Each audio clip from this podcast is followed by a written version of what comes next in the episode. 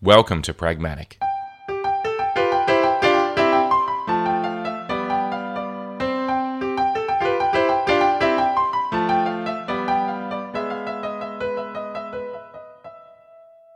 Pragmatic is a discussion show contemplating the practical application of technology.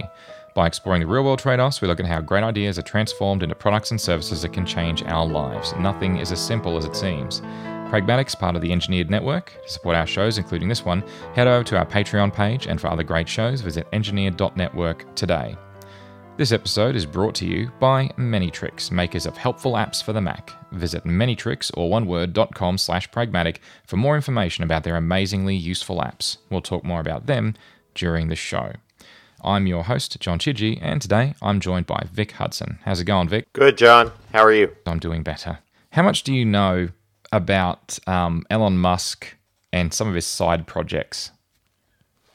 Uh, mainly just uh, like the highlights that, that reach the news. I don't follow him too closely or anything. Do you follow him on Twitter at all? Uh, don't think so. I can check real quick if you'd like. No, I was just curious.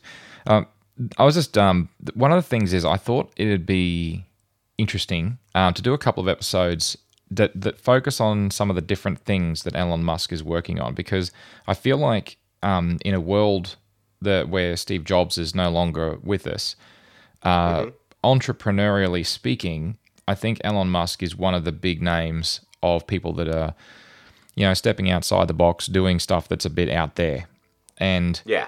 there's a whole bunch to talk about, but I got I wanted to kick it off with two of his more recent and unusual side projects. So, I mean, obviously Elon Musk is the the man behind uh, Tesla and SpaceX, but more recently, he's been messing around with tubes and boring stuff, which is. So, not vacuum tubes? no, no, no, no, no, no. so have you have you ever heard of this thing called Hyperloop? I have.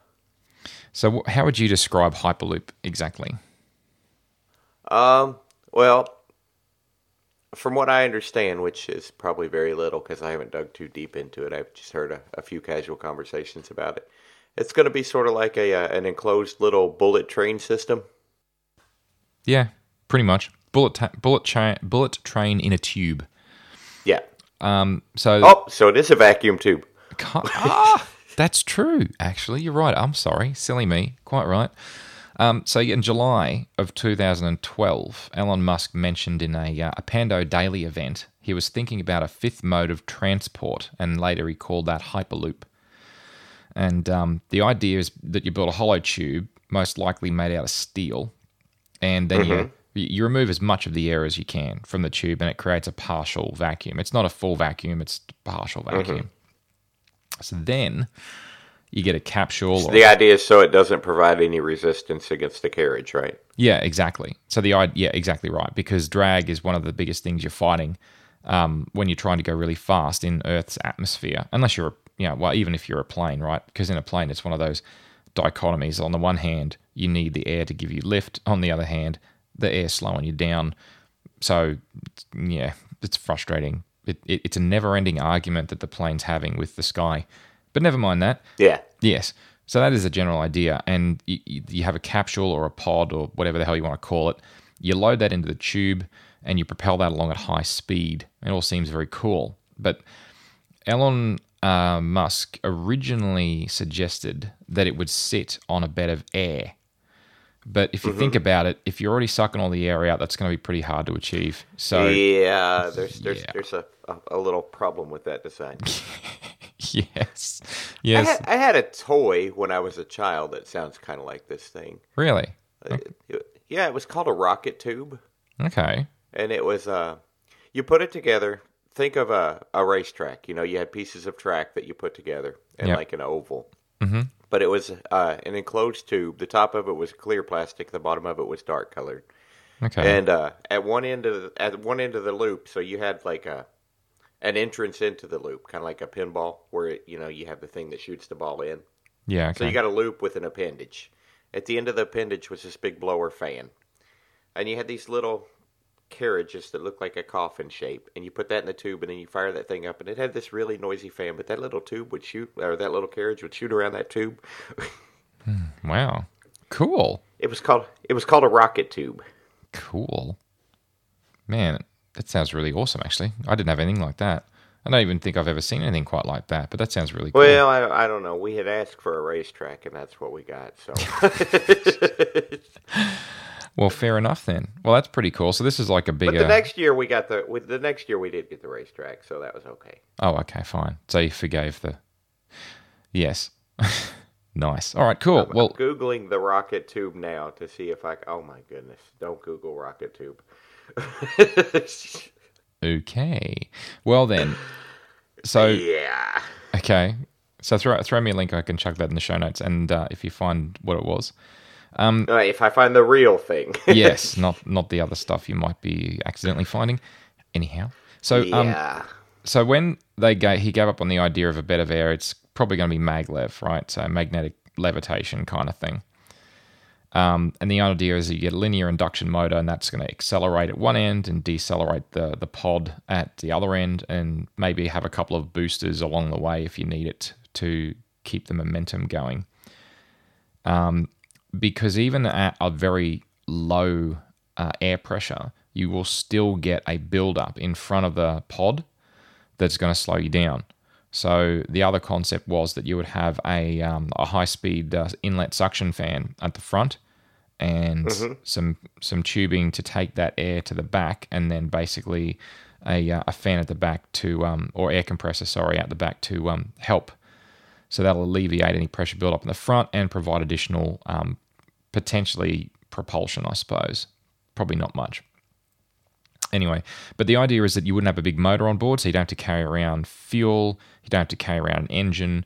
Um, yeah, it'd probably be battery powered and and so on. So technically, it wouldn't be self propelled exactly. And Yeah. uh, anyway, so the original concept was that you'd have these uh, passenger only pods, and the original dimensions in the original concept design was uh, something that would be uh, seven foot four inches, which is about 2.23 meters in diameter, and a projected top speed of a pod uh, was about 760 miles an hour, which is 1,220 kilometers an hour which is pretty pretty uh, pretty zippy. Um, the maximum acceleration is about half a g, which is you know not too bad. Um, not as much as your favorite roller coaster, but certainly you'd you'd notice. Um, now you compare that with the fastest passenger trains in the world. They're the TGVs, and they run at 357 miles an hour. That's 575 kilometers an hour, um, which is very fast. But you know that's like half the speed of this thing. The fastest maglev train, if you want to, because that's steel rails, right? But if you go to maglev, you can go faster. The problem with maglev is there's not many passenger trains around the world that are maglev that are that fast. There are a couple of experimental ones on that run on experimental tracks. That's like proof of concept, and the the Japanese maglevs at the moment, uh, the L0 series, hold the record at 375 miles an hour, which is 603 kilometers an hour, which is still half the speed of the uh, proposed uh, Hyperloop pods. But that was the original design. Anyway, um, there's three major companies building Hyperloop technology, um, and none of them are really affiliated with Elon Musk or SpaceX. And um, SpaceX built a test track, uh, but they aren't actually developing the technology much beyond that. Um, so these three companies are just sort of doing, doing their own things for their own reasons. But um, anyway, um, so that's the idea anyway, and, and and the idea is that it would be, according to Elon Musk, quicker and cheaper than building a high-speed train, which is what he was trying to get around. It's like, yeah, this is, going, this is the way to go. This is the future. This is a fifth mode of transportation. But the funny thing is, I was digging into this. I was sort of thinking about, okay, well, let's talk. Let's think about some of the problems because it's not actually a new idea. There was actually a pneumatic, um, very short, short distance railway kind of subway system actually in London there for a little while, and there was one in the US as well back in the uh, the 19th century. Um, it's actually not a new idea, Uh, mind you, not very fast and not very far. Uh, but anyway, it's not a new idea exactly. But um, anyway, so if we think it through, right, the pods, you're stuck in a steel tube, and it's got to be a strong steel tube, which means no windows. So no windows on your pod, no no windows and the the tunnel you're in. So you'd be in a, you'd be in a cylinder, a steel cylinder. So Yeah. you're not going to see much. Um, now there'd be you'd be subjected inside that cylinder to a I would say not insignificant amount of noise and vibration because that high speed airflow that's going around the pod and the, the air compressor and the inlet fan that's going to be going to create some vibration and some noise um, even in a partial vacuum you know? So that's that's going to be interesting. So how you deal with evacuations that's going to be a little bit problematic because you'd need to build emergency escape hatches and along the length of the tube every so many um, you know 100, 100 feet or whatever. Yeah. and every single connection every one of them every hatch every join in those tubes needs to be very well sealed. Otherwise your vacuum partial vacuum is not going to last um, it'll just Yep. leak like a sieve because i kind of i thought about it it's kind of like um, like a jumping castle in reverse so in a jumping castle um, we gave up on the idea that you could seal every hole or every seam against every potential like little leak. So if you accept it's always going to leak no matter what you do, you just continuously pump new air into the jumping castle to keep it inflated. So when someone jumps on it, you might get a rush of air leak out of it because of the extra pressure. But generally speaking, like if you have you seen a jumping castle when it gets wet, like in the rain? You see, have you ever seen that? All the little air bubbles Yep. coming up? Yeah. Yep. Yeah, so these things, so an, so these things are always leaking because it's really, really hard to keep them fully sealed. So Hyperloop, I figure, would sort of be that that same problem in reverse, which is you'd need to have dozens and dozens of air removal or extraction fans to try and keep that near vacuum maintained. Because if you didn't, eventually air from the outside would would be drawn into the tube, and you would just get a lot of air in there and a lot of friction, and it would just negate the whole value of it. Um, and I also think that, um, given the distributed nature of the pipe work, it's a huge volume. You've got to evacuate all of the time of air. So you're going to need a lot of these extraction fans across the entire length of it. Yeah. So that's potentially problematic um, because they all all of those will need power and and so on. Anyway, so ignoring those common issues of a mechanical failure, right? So, you know, the most likely failure of a pod would basically be rapid deceleration. If the tube was broken or kinked or bent or damaged, there's no derailment because there's no rails. Uh, but if you do have a rapid deceleration, which you could get on a high speed rail, high speed train, if it went off the tracks, I suppose, and hit something, um, I guess that's a, a positive because it can't go off rails. But still, um, so if it does actually get stuck or the pod gets damaged, what would happen if there's a depressurization of the pod? Because if you think about it, outside the steel tube is atmospheric pressure. Inside Yeah. the tube is a vacuum, but inside the pod is atmospheric pressure. Mm-hmm. so if you actually got a leak in the pod and the pod's inside the tube, then the pod would No, you're going to have an experience like if your shuttle, your space shuttle, sprung a leak, aren't you? Yeah, exactly. So if it lost its air supply, you're stuck in a steel tube without a breathable atmosphere, and the Yeah. the pressure of the design was one millibar, which is hundred pascals of pressure. That's nothing, because standard atmospheric is 101.325 mm-hmm. kilopascals, which is 1,013 millibars, right? Yeah. And a person can survive, a human being can survive down as low as 61.8 millibars, which is 6.18 kilopascals. So that's that's like 6,180 pascals, and this is only 100 pascals. So there's no way a human could survive because at that level, the water in your boil uh, in your blood uh, starts to boil. Yeah. Uh, that's generally considered to be bad, painful, bad, and lethal as well. So all three. Yeah. Um, and that, that Doctor limit. Who just recently told me about that low boiling point. cool. You know, the the funny thing is, it's actually called the Armstrong limit, and for the longest time, I thought that was named after Neil Armstrong because like he, he had something to do with space and walking on the moon and stuff, depending on who you speak Yeah. to. But the point is, Uh-huh. is actually wasn't. It was named after Harry George whoa, whoa, Armstrong. whoa, wait, wait, wait, wait, wait. Go back, go back. Uh, depending on who you speak to, There are certain you're people. not you're You're not one of those, are you? one of those what crazy people that say we didn't go to the moon. Hell, we went to the moon, man. I um, I love the I love Okay. the photos of that lunar reconnaissance orbiter with I think it was a lunar reconnaissance orbiter, and they took photos, Okay. high res photos of the surface, and it's like I can, will allow this to continue.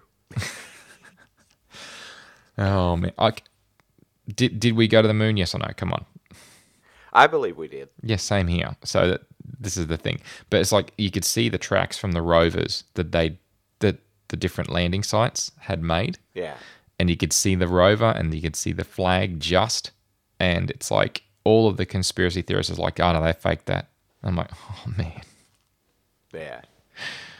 yeah the world isn't real we're all in the matrix anyway so Well, I just, I, if it had been a hoax and it was faked, I just don't think they could have really truly kept it secret all this time. And I guess obviously with lots of of people out there that, that don't believe it and, and speculate and, and postulate that, that we didn't, then there's definitely some doubt about it. But it just seems like we'd have some, some concrete evidence by now if, if it had been faked.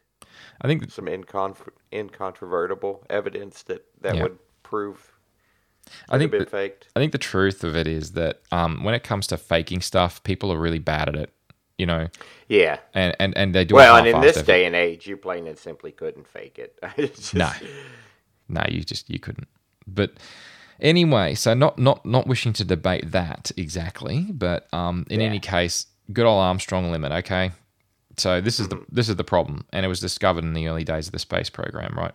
So, um, so bottom line, if a human was exposed to the pressure inside a hyperloop tube without the pod to protect them, they'd die pretty quickly, you know, and pretty convincingly.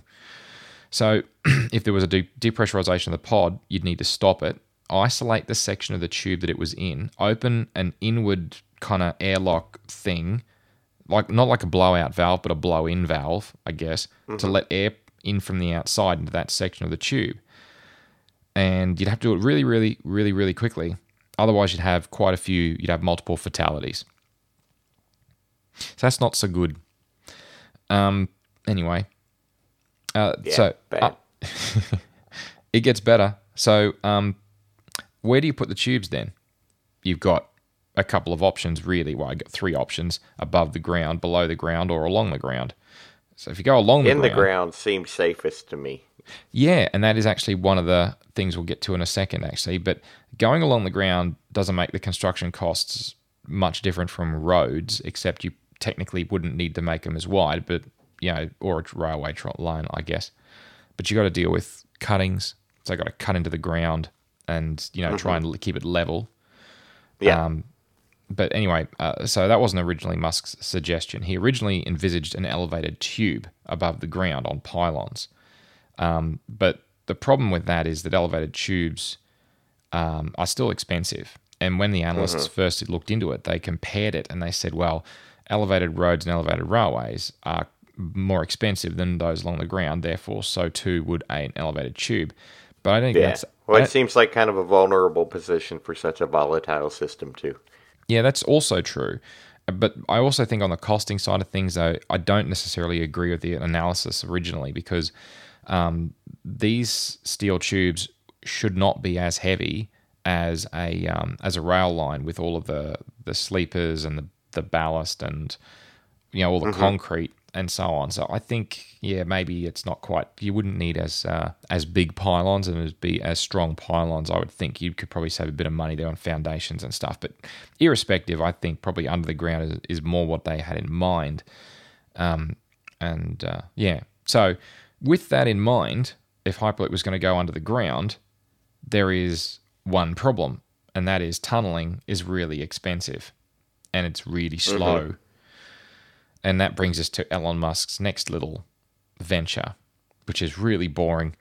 Um, so, before we do talk about that, though, I just want to talk a little bit about our sponsor for this episode, and that's ManyTricks, and they're makers of helpful apps for the Mac, who can do, you guessed it, many tricks. And their apps include Butler, Keymo, Leech, Desktop Curtain, Time Sink, Moom, Name Mangler, Resolutionator, and Witch. Now, there's a lot to talk about for each app, so we're going to touch on highlights for five of them. Uh, Witch. You should think about Witch as a supercharger for your Command Tab app switcher. If you've got three or four documents open at once in any one app, then Witch's beautifully simple pop up quickly lets you pick exactly the one you're looking for. It was recently updated, so you can now also switch between tabs as well as apps, as well as app windows with horizontal, vertical, or menu bar switching panels, text based search for switching between windows, and much, much more. Name Mangler.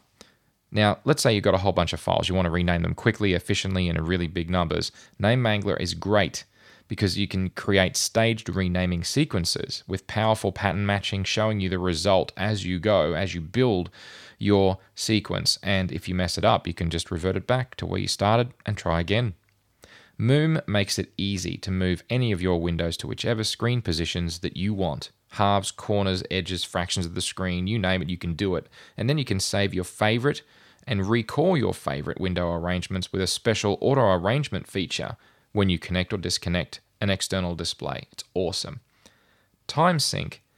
You can track your time in apps or activities on your Mac the simple and easy way with Time Sink. You can pool your apps by common activities, create custom trackers for non Mac activities, and its simple and powerful reporting feature shows you exactly where your time went so you can plan better and stay focused.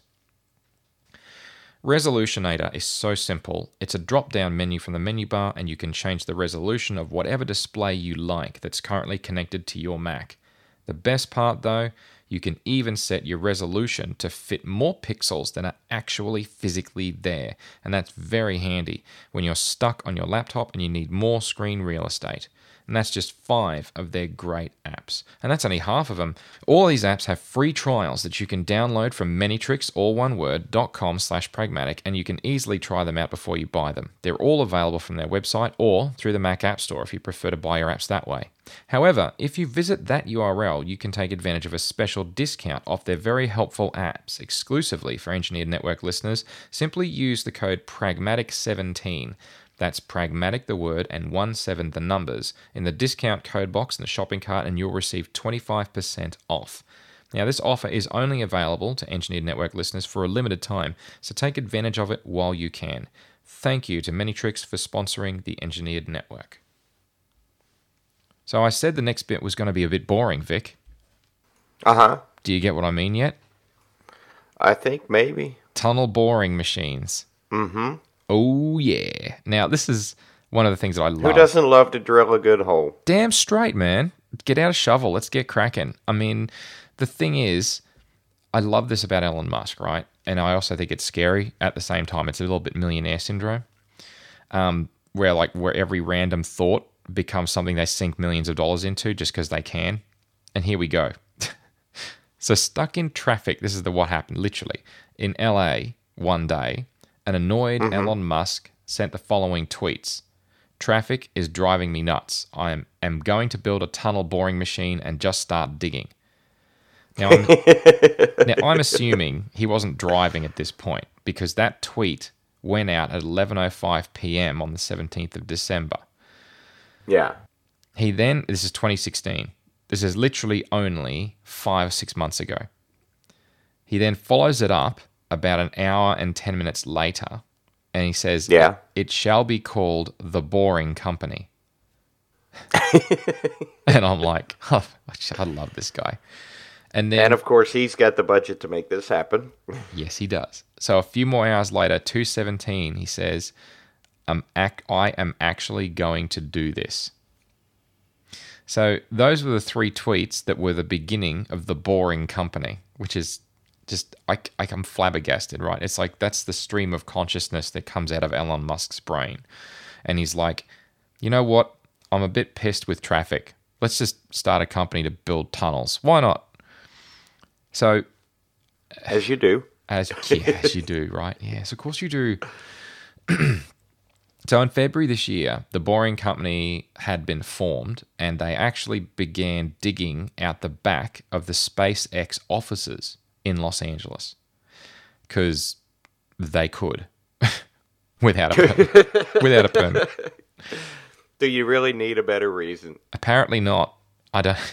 So they, they started with a nine meter wide by fifteen meter long by four and a half meter uh, deep tr- um, testing trench, And then by April, they bought a second hand tunnel boring machine so they could study the dynamics of how TBMs worked.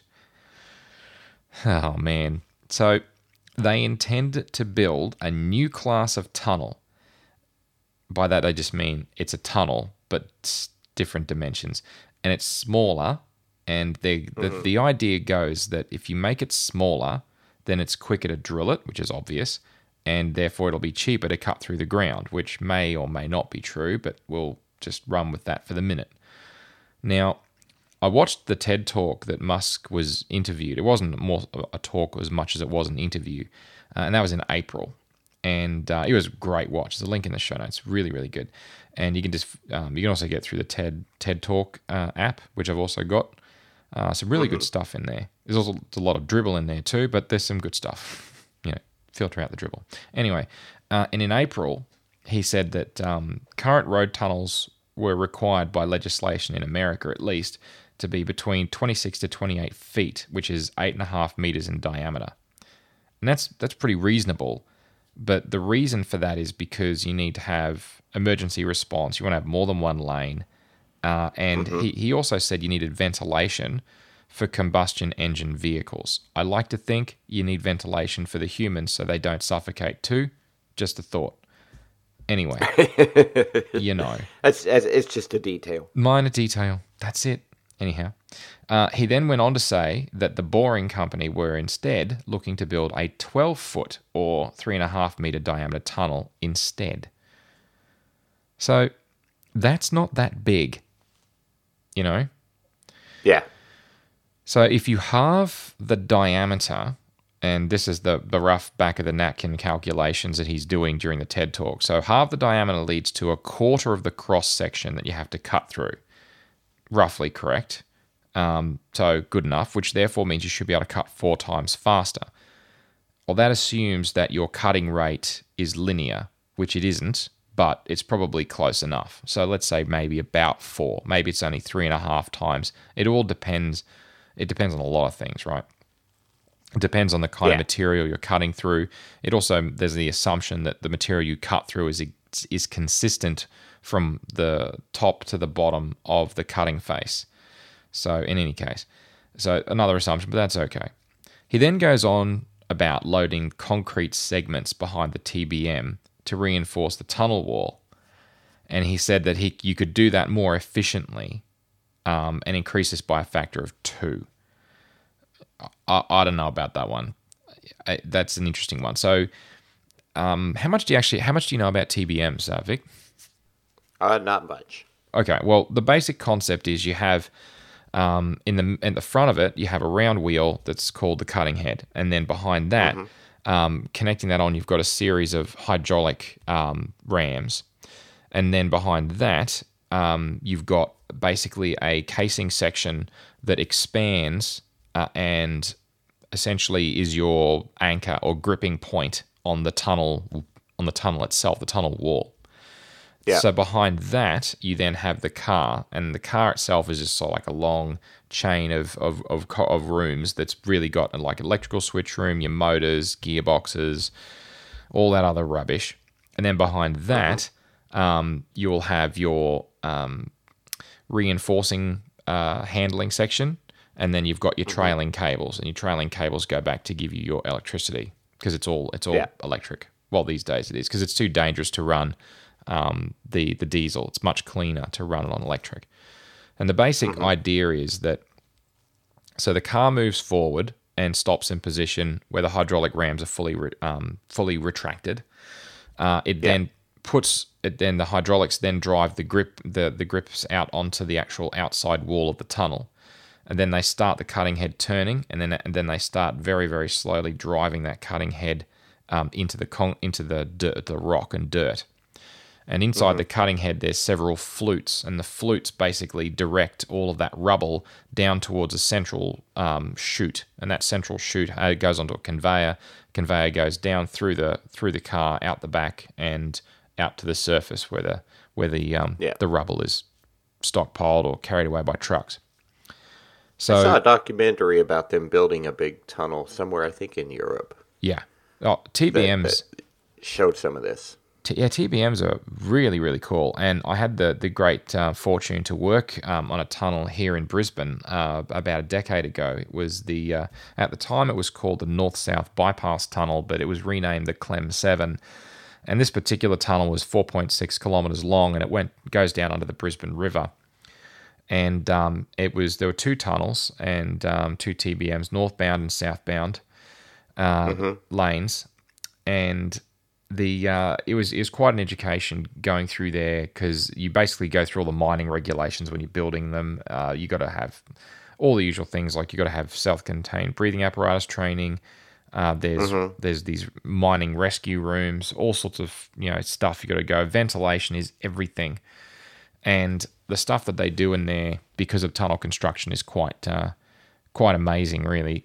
Because you've got to they've got to extend the They've got to extend the conveyor belt to take out all the rubble, and they also have to have a supply chain of trucks feeding in all the concrete segments that they put in place after the tunnel's built to shore up the walls. So that's what he was talking about when he was saying, oh, yeah, well, you can get these concrete sections that um, reinforce the tunnel wall, and he reckons he could cut that by a factor of two. I suppose what he might have been referring to is the fact that those concrete segments usually come in quarters or halves. And the Yeah. quarters are going to be obviously as heavy as like the size of the wall they're trying to reinforce. So if it's a smaller wall area, then it's going to be lighter, and then maybe that means you can move them around more more nimbly, and that'll reduce the amount of time it takes to fit them. That could be what he meant. Uh, it's also if you have less arc, then I suppose the concrete itself would be thinner. So anyway, bottom line is factor of two. I think is a bit presumptuous, but hey, you know, let's run with it. Um, he also claimed he could run TBMs harder than they already are. I have no idea if that actually makes any sense, but that's what he said. Um, anyway, so um, he I'm sure then- he'll find out. yeah, I guess so. But the funny thing is, he he compared he compared the speed of tunneling to how fast a snail moves. Yeah. Have you ever seen SpongeBob SquarePants? Um. uh, very few times. So- I don't know that I've ever seen an entire episode. So there's a pet snail called Gary, right? Okay. Okay. And what they've got is they've got a pet snail. they've got a pet snail where they've dug the hole and they've called him Gary. And their goal uh-huh. is to make a TBM that can go faster than Gary. Because right now, TBMs, the fastest TBM in the world, is 14 times slower than Gary. Okay. This I love this guy. Anyway, so So so let me let me let me make sure I understand this correctly. yeah. Is in SpongeBob they want to build a tunnel faster than Gary, or is Elon Musk actually competing with Gary?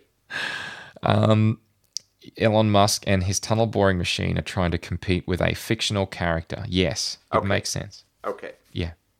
Anyway, Sure. yeah, of course. I mean, why why not, right? As you do. Who doesn't love an, a, a good eccentric billionaire? Damn straight, man. Damn straight. So anyway, um, bring on the Elon. Okay, so um, the goal I think is to then use these tunnels that they would build with the smaller diameter tubes for two kinds of transportation.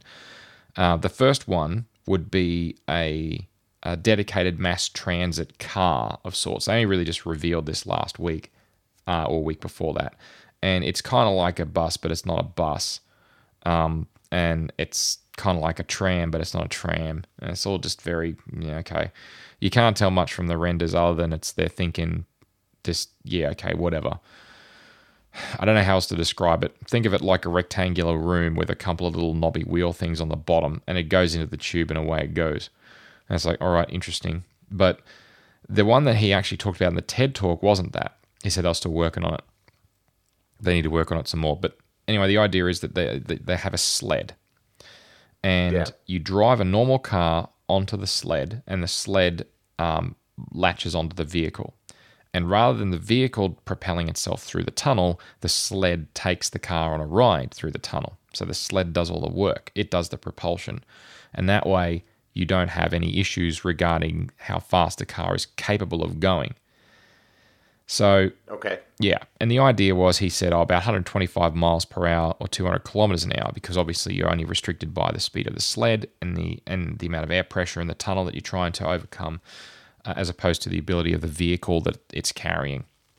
It's an interesting it's an interesting idea, but then of course it comes back to hyperloop. You could also use the tunnels for hyperloop, um, because the tunnels could be operated in a partial vacuum. Because if you build a tunnel to survive the water table, you can build a tunnel uh, to survive a partial vacuum. Because the amount of pressure from a partial vacuum is in fact less than that uh, that's required to survive the water pressure from the water table. Yeah. Yeah. So all of that kind of makes sense, and you can see how Hyperloop can fit together with the whole tunnel boring thing. And I actually, yeah. Uh, before I get to my opinion on that, though, I want to talk a little bit about the sled idea, which is the one he went on about the TED talk. Now, if you take a car, and let's just take a Tesla Model S, right? Because well, that's Elon's car. Uh, anyway, it's about two meters wide. It's quite a wide car, five meters long, one and a half meters high, and that puts about a gap of about 75 centimeters or 30 inches on each side of the vehicle to the tunnel wall. But if you assume that you lose nine or 10 centimeters on each side of the sled, um, because you know you've got to have the car encapsulated within the sled. You've got wing mirrors. You've got to make sure that um, it's capable of fitting different width vehicles. Assume you're going to you know have a couple of guardrails on the side to pe- to prevent people from opening their doors accidentally during high Yeah. speed travel. A whole bunch of other safety things and such. You're probably going to lose a bit of clearance there. So I'd say you're probably looking at about 55 centimeters. That's about 21 inches on each side. So about two feet max. You know, maximum. Yeah. However, you got to then take into account wall curvature. And you really actually, if you take that wall curvature out, then it's less than that again. So maybe 18 inches. It's like, It's a tight squeeze. yeah. So you really don't have that much space to walk up and down as an escape route. So the other thing is with tunnels is that TBMs make tunnels that are round because, well, they just do. if anyone can come up with a square cutting head, let me know. But anyway, so these um, tunnels, uh, they typically will have a culvert in the bottom, which is you know basically just like they'll flatten the bottom and create a space underneath that flat spot. They'll do the same at the top sometimes, and they'll have that for um, like smoke extraction. So you imagine your round circle, and it's sort of like clipped with a flat spot on the top and a flat stop on a flat spot on the bottom. And Yeah. your car sits in the middle on a sled. You got a bit of space either side with a slightly curved wall, and that would be the design. But the idea is that the uh, the culvert at the bottom, you could put cabling, um, you could put the sled uh, or guide system for the sled, whatever it might be, the acceleration technology, whatever it might be, if it's cable, if it's maglev or magnetic or whatever the hell it is, right? I vote for the maglev. Everyone wants the maglev. Anyway, so yes, I totally want one. Uh, anyway, so um, the thing is, he he did say Musk also said you needed to extract the exhaust from combustion engine vehicles. Uh, but obviously, you've still got to evacuate people. You've got to evacuate smoke in the case of fires, and even in the case of a normal vehicle, you still need it. Um, the car, people in the car, to be able to breathe air. So, by cutting the size of that tunnel down, you don't eliminate the requirement for having airflow. You might reduce some of it, but unless you're going to restrict those tunnels to being used by electric vehicles only that don't ha- don't create exhaust, which you know that Yeah. could be an option, maybe that that'll be the rule. But if you're going to have combustion engine cars in there, you would have to tell them to turn their engines off while they're on the sled, so they didn't produce Yeah. you know exhaust because you've cut back the amount of ventilation you've got. So Yeah. I don't know. That one's a bit iffy. You'd need to think that one through and how you would enforce that if you were going to let combustion vehicles in there. Anyway, so the other thing is when tunnels for vehicles are built these days, typically, why have one when you can have two twice the price? So what they'll do, governments, government spending, right? Uh huh. Hey, do you know what movie I, I, I pulled that one out of? Uh, I do not. I was out of contact. Um, because anyway, never mind. Um, so yeah, why have two I when you have you. one when you have two twice the price? So um, you'll they typically will dig two tunnels, one next to each other. And in the case of the north-south bypass tunnel, one was the northbound tunnel, one was the southbound tunnel. And each of the tunnels are built in uh, as a parallel pair, and you have a cut through between the tunnels every so however many hundreds of feet. And you then you they have these machines called a road header, and the road header is kind of like I don't know how to describe it. It's got one or two or three um, spinning knuckles on the end of a, an extendable arm, kind of like a crane, but manu- more maneuverable. And it basically just punches into the dirt and rock wall and just pulverizes it and, and gouges holes in it. So they'll use a road header to dig these between them, and then they'll you know do um, quick set um, shotcrete or whatever onto it, and that'll basically solidify and hey presto, you've got an emergency escape now. So you can now go from the northbound to the southbound tunnel via these emergency ag- exit ways. In some cases, they will actually have a mini boring machine that runs a third tunnel between the two major road tunnels as an escape route. So the other option might, of course, be that if you know Musk has a bunch of these tunnel boring machines, maybe the answer is we're not allowing for p- too much pedestrian access because you only need to get to the escape tunnel, and they'll just bore two or three or four tunnels next to each other. So maybe that's Yeah. maybe that's their intention. I don't know, but all I do know is that I think it's sort of conflating um, when he sort of like said, "Oh yeah, you don't have to. You got to have all this extra room for escape, uh, emergency vehicle access, and all this other stuff." And I'm like, well, I'm not sure that making the tunnel smaller is really the right solution because you're going to end up building more tunnels in parallel at the same time. So I'm not sure it's a net Yeah. win.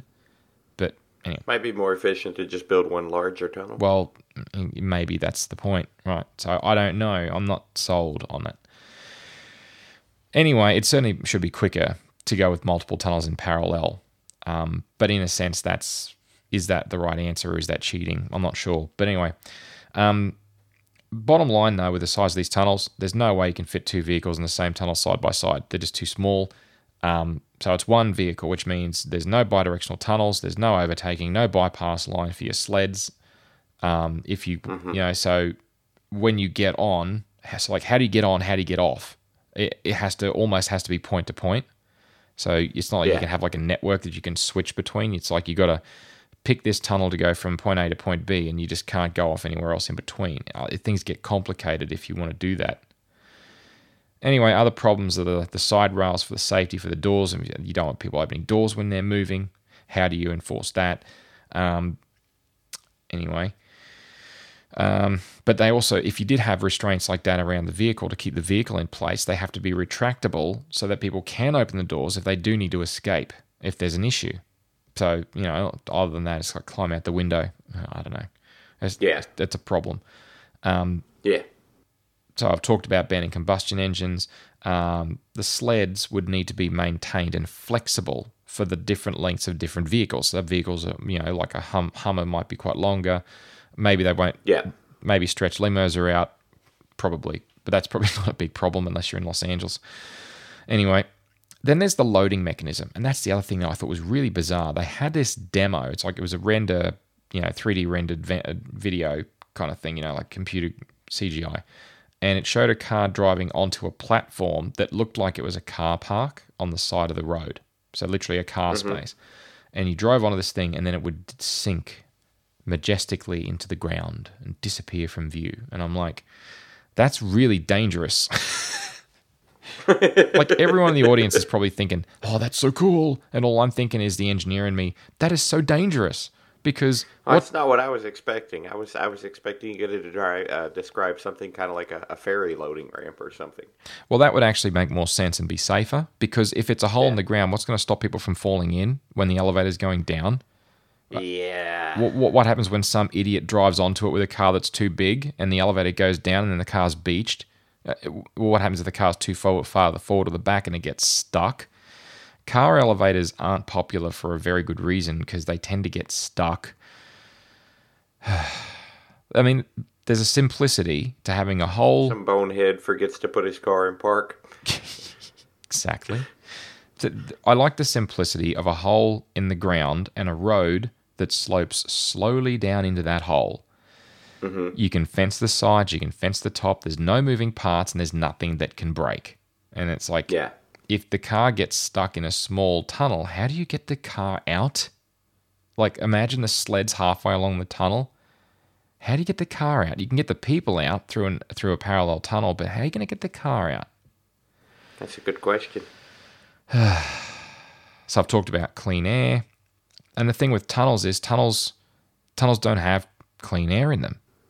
You get Yeah. you get free clean air. Well, at least for the moment you do. It's not taxed. I'm waiting for that at some point in the future. But anyhow, um, like in Druidia. Uh, anyway, um, but you know, seriously though, like you're walking around the street, you drive around the street, you haven't got a problem with ventilation. All right, you're out in the open air. There's not a problem. As soon as you dig a tunnel, there is a risk of engulfment, the uh, the risk of collapse. There's increased Yeah. risk of fire, and you got the issue of of clean air because it's a confined mm-hmm. space. So anyway, digging a network of underground tunnels from a greenfield point of view, like as in there's no tunnels there yet, there's nothing under there yet, it's a walk in the park.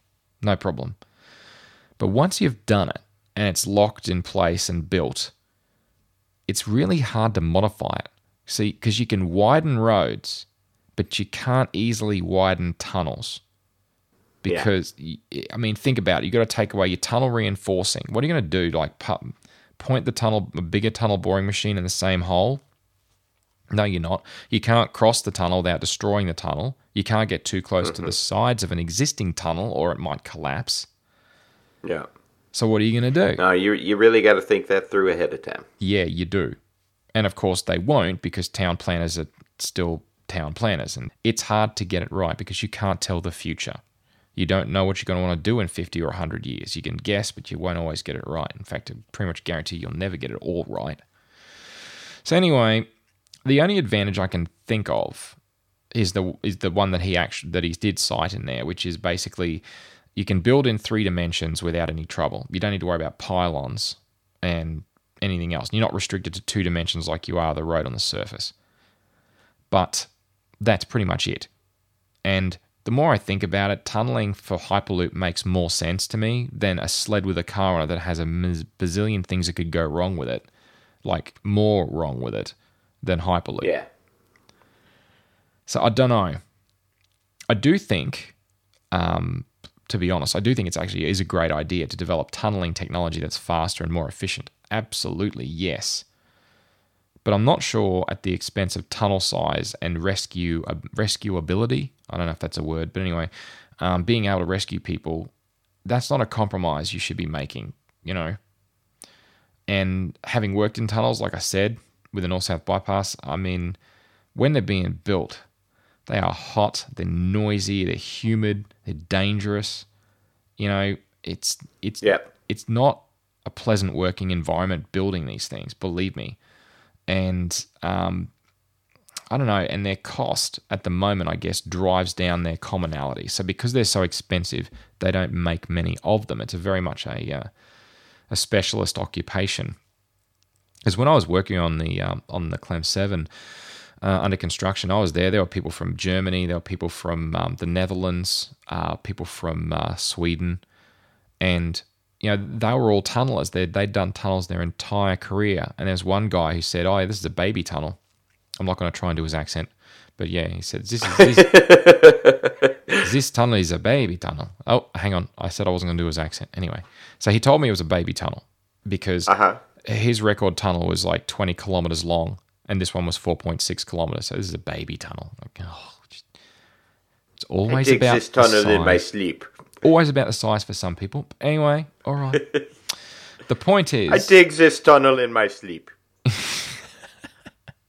Well, the funny thing is, I was speaking to um, another guy who was um, he was younger though. He was only like late twenties, and we were all getting in the um, the go karts because they had you know like um, there there were electric go karts, and then there were the um, um, the work the, the gas powered ones, and the because you didn't want to drive Ute utility vehicles, pickup trucks down there as often as you wanted because of the width constraints. Because when the tunnel's done, you've got the conveyor along the side, and that conveyor takes up a lot of space. And the right hand side, so the left hand side was the conveyor, the right hand side, you had a whole bunch of electrical wiring and patching and, and, and stuff. So the actual culvert, once it went down, you could drive on it, of course, but you if you drove a ute down there, um, it was quite wide as a vehicle, and there wasn't very much room.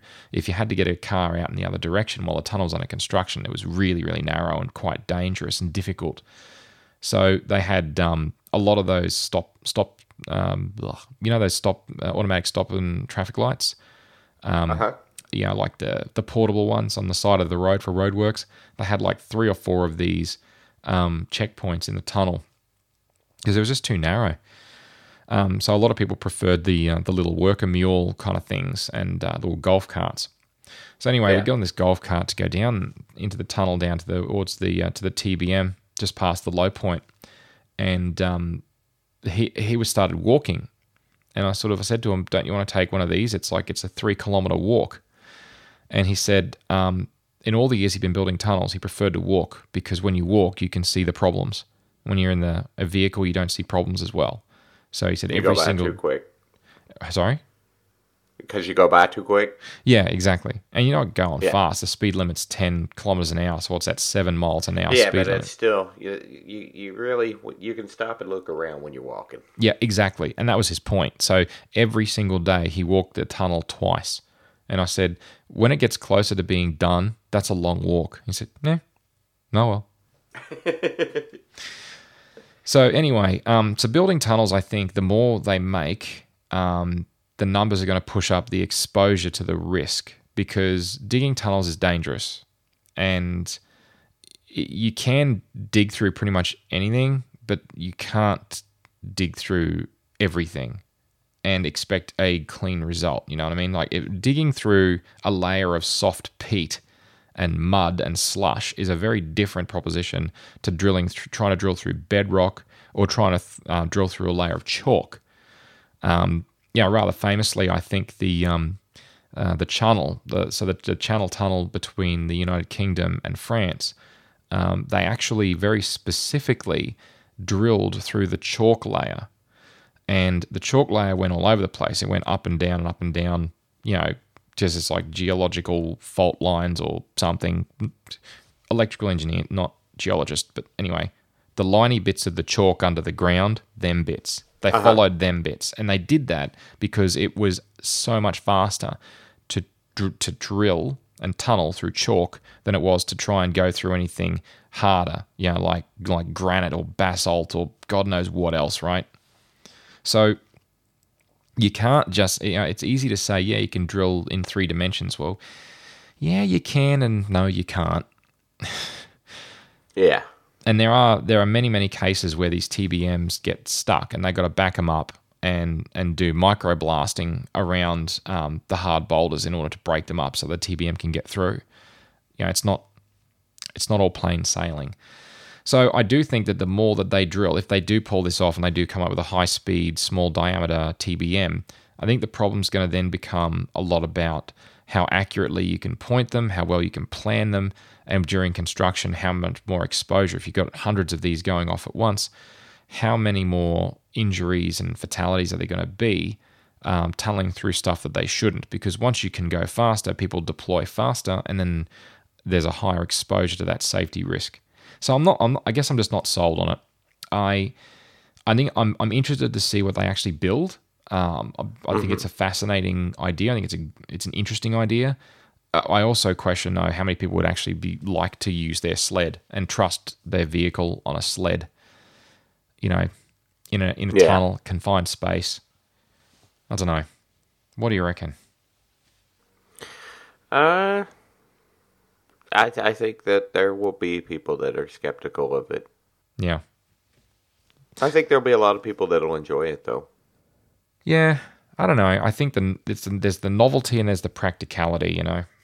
And Yeah, I mean, flying cars is just a stupid idea um, because of all the extra energy that it takes to keep something off of the ground. Um, yeah, And in addition, gravity sucks, or more accurately, attracts. But anyway, Yeah. and, and that's a problem, right? So if you're on ground level, you can't fall. If you're in the air and you're above the ground, you can fall. Well, that's not entirely accurate, but Well. You can fall, just not as far. yeah. But you know, I, although some of those overpasses, geez, like that Dallas five ways thing, yikes, that's high. But anyway, um, generally speaking, you're on the ground, you can't fall far. But you know, with with tunnels, you can't fall for the same rationale, but you can work in three dimensions. But the, the other problem is the opposite, which is how do you get up to the surface in an emergency? If you're on the surface, you're already there, no problem. So I don't know. I, I just I guess I'm just not sold on it. I think it's a fascinating idea. I also think it's kind of crazy the fact that Elon Musk just has this random thought how he's pissed off about traffic one day and then he tweets he's going to start a company to solve the, the drilling problem and then he does. And now they've bought a TBM and they're playing with it and that's like okay. As But- you do. as yeah, as you do when you're when you're rich, I guess. But I don't know. I just from from a, from a pragmatic point of view, I think that tunnels aren't the answer, and I don't think they're the best answer either. I think that tunnels are, have got a lot of compromises, and and, and I love the name of the company, the Boring Company. That's so funny. Um, it's not boring at all. It's absolutely fascinating. But whether or not it actually helps a hell of a lot, or whether or not it's just a, a very small slither of a piece of the puzzle, mm-hmm. well, I guess we'll see. But anyway. Alrighty. Well, if you'd like to, if you want to talk more about this, you can reach me on Mastodon at chidgey at engineered.space, or you can follow engineered underscore net on Twitter to see announcements about all the shows on the Engineered Network, and you can find that at engineered.network. Causality has really taken off recently. It's a solo podcast that I do that looks at cause and effect of major events and disasters in history. So if you're a fan of this show, you might like it too. So be sure to check that out.